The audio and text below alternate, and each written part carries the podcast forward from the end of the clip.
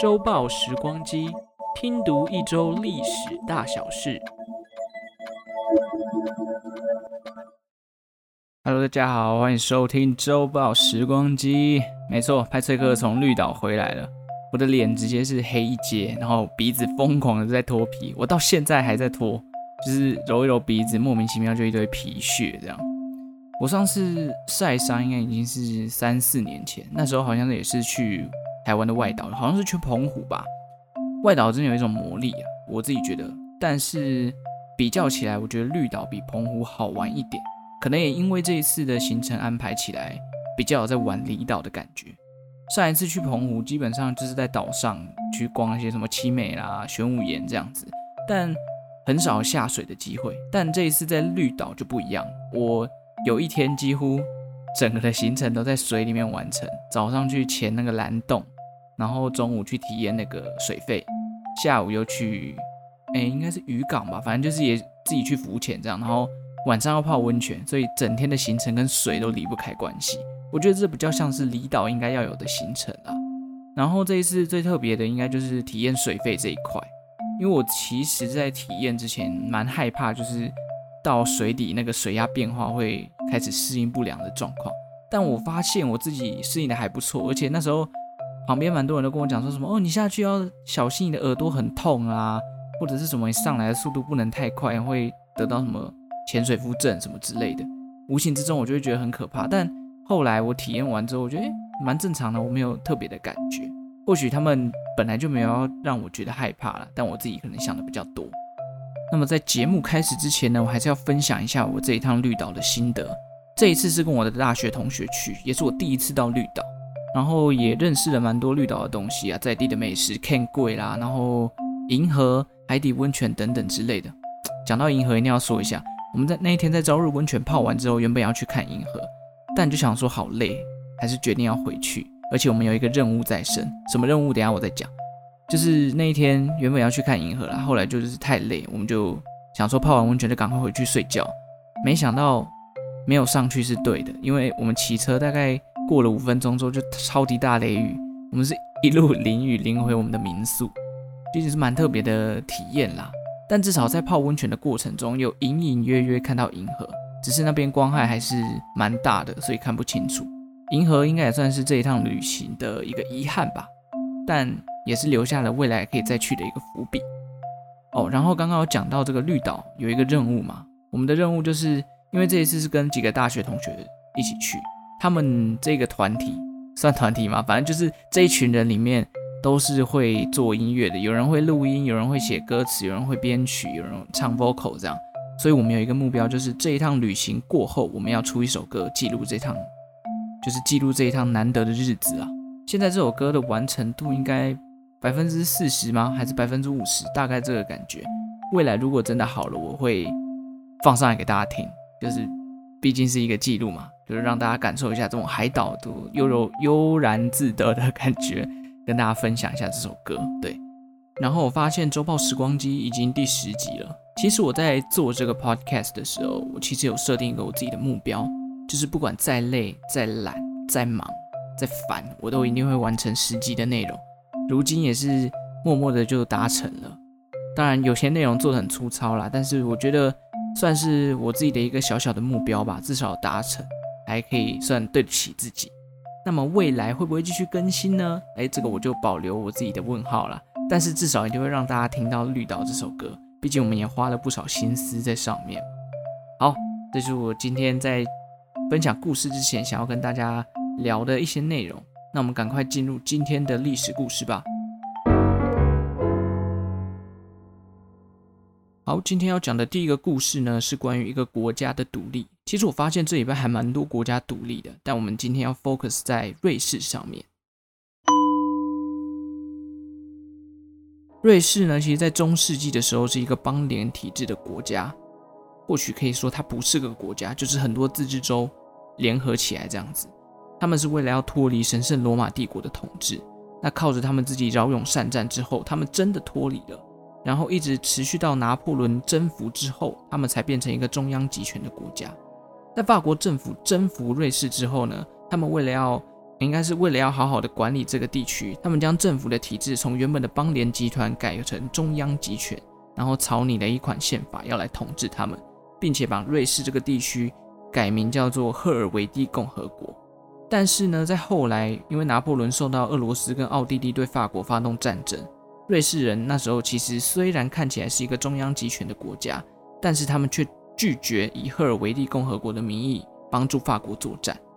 在这个赫尔维蒂共和国里面呢，其实也分成中央集权派跟邦联体制派，他们两边是一直不停的在冲突的。后来拿破仑没有办法，于是决定在1803年召集双方的人马在巴黎进行一次辩论会。后来决定要恢复成自治跟邦联的体制。后来在一八一五年上的维也纳会议，这个会议主要是要解决法国大革命战争跟拿破仑战争所导致的一系列问题，目的就是要确保欧洲之后的和平。会议的目标不仅是恢复这个战前国界的部分，还有包括重新调节一些列强的权力。毕竟拿破仑那时候各处征战，很多地方都被法国征服了嘛。那为了要让这个欧洲地区的战力是可以平衡。保持长久和平下，就不得不召开这个维也纳会议。我觉得有点像是《火影忍者》里面的无影会谈吧，就是希望大家不要去为了要征服，然后为了要战争去导致更多人的伤亡，这是这个会议的一个目的就对了。其实那时候还蛮多国家在这个会议上面独立的，包含了荷兰啦、比利时、瑞士也是其中一个，而且瑞士在这个会议里面获得了永久中立国的认可，也就是说未来。瑞士不会随意的出兵去帮助任何一边，除非他这边受到了影响。后来，瑞士的邦联体制因为受到法国大革命自由、平等、博爱的理念影响，于是那些支配各个自治州的贵族的权力受到了很严重的冲击，引发了所谓的保守派跟激进派的对立。在一八四七年的时候，瑞士的内部发动了一次独立联盟战争。这个战争呢，其实很 peace，持续不到一个月就结束了。双方死亡人数不过几百人，跟其他大型的战争上千上万人来比较起来，真的相对冲击就比较少。但这个战争其实对于瑞士来讲是意义非凡的，因为他们从原本的邦联体制改成现在的联邦体制。好，邦联跟联邦这两个词听起来很像，但是其实是完全不同的意思。邦联的话，你可以想象像是现在的欧盟啊、联合国这种感觉。就其实它是很多个国家联合起来，而不是一个国家。那联邦的话，就有点像是美国各个自治州合成一个国家这样子。呃，这样这样解释大家应该听得懂吗？其实我那时候在看这些资料的时候，我也想，哦，邦联跟联邦到底差在哪里？没想到有那么大的区别就对了。所以在独立联盟战争之后呢，因为一八四八年其实欧洲各地也在发生革命跟骚动，那瑞士就趁着这段期间建立他们的联邦体制，于是起草了一个新的宪法。这个宪法其实大部分都是参考美国的宪法，不过也有了这个宪法之后呢，瑞士联邦才有一个完整的体制就对了。这个瑞士的宪法其实也改过了很多次，而且他们的宪法是可以透过公民投票来决定宪法是要全部修改还是只要改部分就好。到了工业革命时期呢，他们又成立了一个新的联邦宪法。新的宪法呢，确立了联邦政府可以处理交通、国防、公共卫生的立法事项。后来到一八九一年又修改了部分的条文。那么瑞士现在的宪法呢，是他们的公民在一九九九年投票时候通过的，里面包含了联邦的组成、公民权利义务、国家政策，还有他们的宪法规定禁止实施死刑。其实瑞士的直接民主好像发展得很成熟了，所以我记得那时候台湾要办公投的时候，很多人都会说可以参考瑞士啊怎样之类的，所以也可以看得出来他们。经历过这么长时间的一些改革啦、变化之后，才有今天这样的一个成果。但我觉得瑞士最屌的是，它在两次世界大战当中都没有受到战火的波及。虽然它是临近德国、法国、意大利等等的国家的交界处，但可能也因为它是永久中立国的关系啦，所以都没有被影响到。然后我自己其实有去过一次瑞士，但也只待了一天。不过还蛮难忘怀的。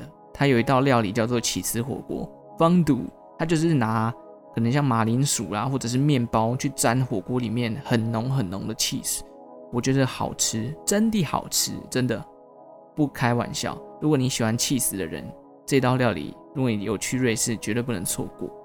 但瑞士其实物价非常非常的高。我记得那时候我跟团是去德国，而不是德国。我那时候跟团的时候是去法国、瑞士跟意大利，你同样可能一个巧克力在瑞士买可能三欧元，你到意大利可能只要一块欧元等等之类的。我是比喻啦，总之就是两个国家的这个物价差别很大。然后瑞士最特别的应该就是它有很多的冰河地形啊，什么少女峰、马特洪峰等等之类的，这也是最吸引我的地方。因为那时候是跟团去法国，他就带我去罗浮宫、东京铁塔，不是东京铁塔，我在讲什么？巴黎铁塔，然后。香榭里谢大道逛精品，这几个行程就是比较比较都市、比较时尚的内容。然后在意大利，你就是逛一些古罗马建筑，什么罗马竞技场啦，或者是文艺复兴时期的博物馆之类的，也没有说不喜欢。但是对于这三个国家里面最吸引我的，还是瑞士的自然地形。而且那时候只待一天啊，很意犹未尽。加上这个团又是老人团，所以我原本想说要可以到一些比较高海拔看一些冰河地形，就没有那个机会。我们是选择了皮拉图斯山，它是世界上最陡的缆车，但因为我们是十月底去的嘛，我那时候是抱持着可以看到下雪的场景，结果好死不死，我在十月竟然遇到当地最热的一个礼拜，完全没有下雪，在山上你只能感受到微微的凉风，这个凉风吹来，我心都寒了，因为完全没有看到白雪皑皑的情形。所以这个国家虽然去过，但我觉得还是要再去一次，因为太多我想要体验的东西都没有体验到。但因为今年也是因为这个疫情嘛，所以要出国也不是说说走就走，加上我也没有钱，那瑞士可能变成我的梦想清单之一吧。三十五岁之前一定要再去一次。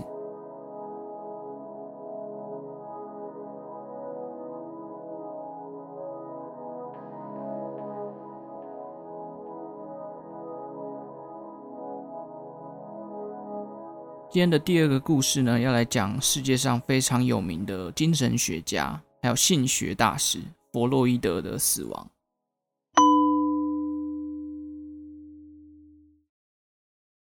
弗洛伊德出生于奥地利的一个犹太家庭，他从维也纳大学毕业之后，一直在维也纳工作。后来因为要躲避纳粹，他迁居到了英国伦敦。弗洛伊德一生非常有名的著作很多，包含了《梦的解析》。性学三论以及他提出的潜意识、自我、本我、超我的想法，被世人誉为精神分析之父。那弗洛伊德他是什么样的原因死亡的呢？据说弗洛伊德有非常严重的烟瘾，他在一九三九年九月的时候，因为烟瘾罹患了严重的口腔癌。后来他因为受不了病痛的折磨，决定请医生帮他打上安乐死的吗啡。于是，在打完吗啡之后，他就离开人世了。据说弗洛伊德为了要治疗他的口腔癌病变，他已经开了三十几次的刀，就为了要根治这个癌症，但是都完全没有效，因为主要他都没有戒烟嘛，就是没有把最根源的东西给戒除掉。那前面有讲到他是性学大师，他甚至研究过鳗鱼的性器官。我我是不懂为什么要研究鳗鱼的性器官了，不过人家毕竟是性学大师，自有他的逻辑存在。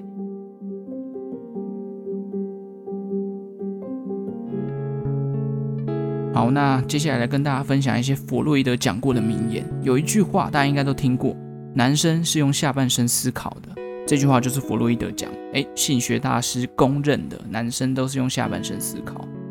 好，他还有讲过什么呢？他还有讲过，人都有吸吮的欲望。哎，所以就是爱素米给啊。为什么吸管这么流行？可能就是因为我们出自于原本本能的欲望，就是要吸吮东西。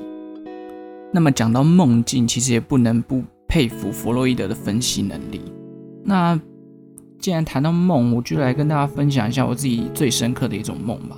就是之前上课，就是还是高中生啊、大学生的时候，要上课会怕迟到，会设闹钟。但那一天真的很累，就一直睡下去，然后起不来。结果我在梦里面就梦到我要赶快去上课，然后准备要离开梦里面那个环境，好像是一个教室吧。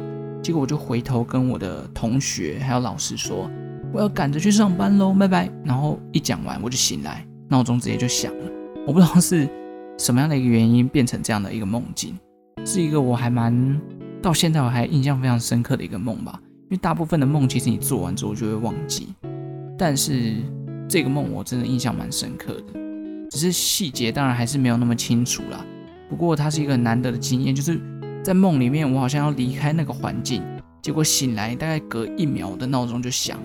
我不知道是不是巧合啦，但真的就是一个很难得的体验，因为我觉得是一种超能力耶。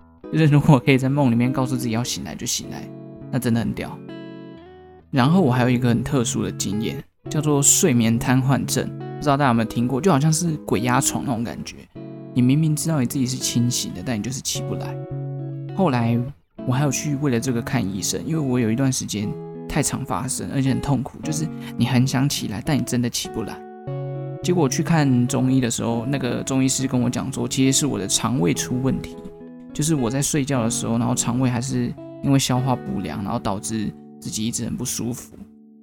后来他真的开了药给我吃，我就解解决了这个问题。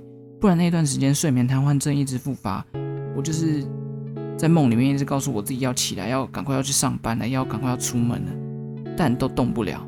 然后用了很大力气挣扎之后会丢一下，然后就突然醒来，大概过了两三秒又睡回去。那是因为身体真的太累了，所以真的不要把自己搞得那么累。有时候就是还是要让自己好好休息一下。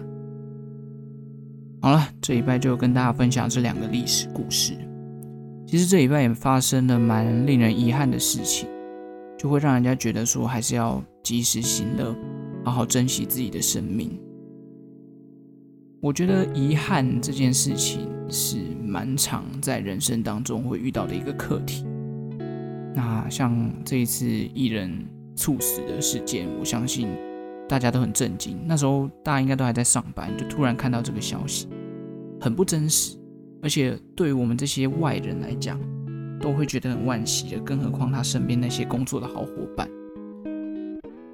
我记得这个事情发生之前，公司才在前几天讨论关于成就感跟人生的遗憾这件事情。现在想想也真的是很多事情，像是遗憾，我觉得都是在预料之外之后突然发生的事情才叫做遗憾。如果是你预料之中不去完成的，反而叫做后悔。每次看到这种新闻，都会觉得生命其实真的很脆弱。有时候你觉得生命很长，但是意外来得很突然的时候，你会觉得生命怎么这么短暂就过了。所以那一句老套的“及时行乐”，其实还是我觉得人生很重要的一种态度啦。因为真的你们也不知道意外什么时候会来哦。然后公司那时候在内部还有讨论过一件事情，就是你在做什么事情的当下，你会觉得很快乐。我觉得这题也蛮重要的，因为。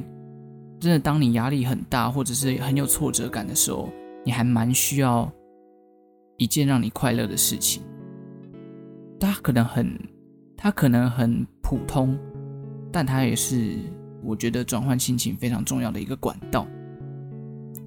好，今天节目的后半段突然变得非常的心灵鸡汤，但我觉得也是很必要的啦。就是快乐是一个我们必须要追求的东西。你对于幸福的定义跟快乐的定义，或许跟别人都不一样，但只要你找到你属于你自己的快乐，我觉得都是好事。如果你觉得现在挫折感不够重，还感觉不到快乐的重要性的话，派翠克在这边跟你分享一件事情：下个礼拜六，九月二十六号要补班。如果你开始感觉到挫折感上升的话，赶快去找能够让你快乐的事情吧。周报时光机，我们下次再见喽，拜拜。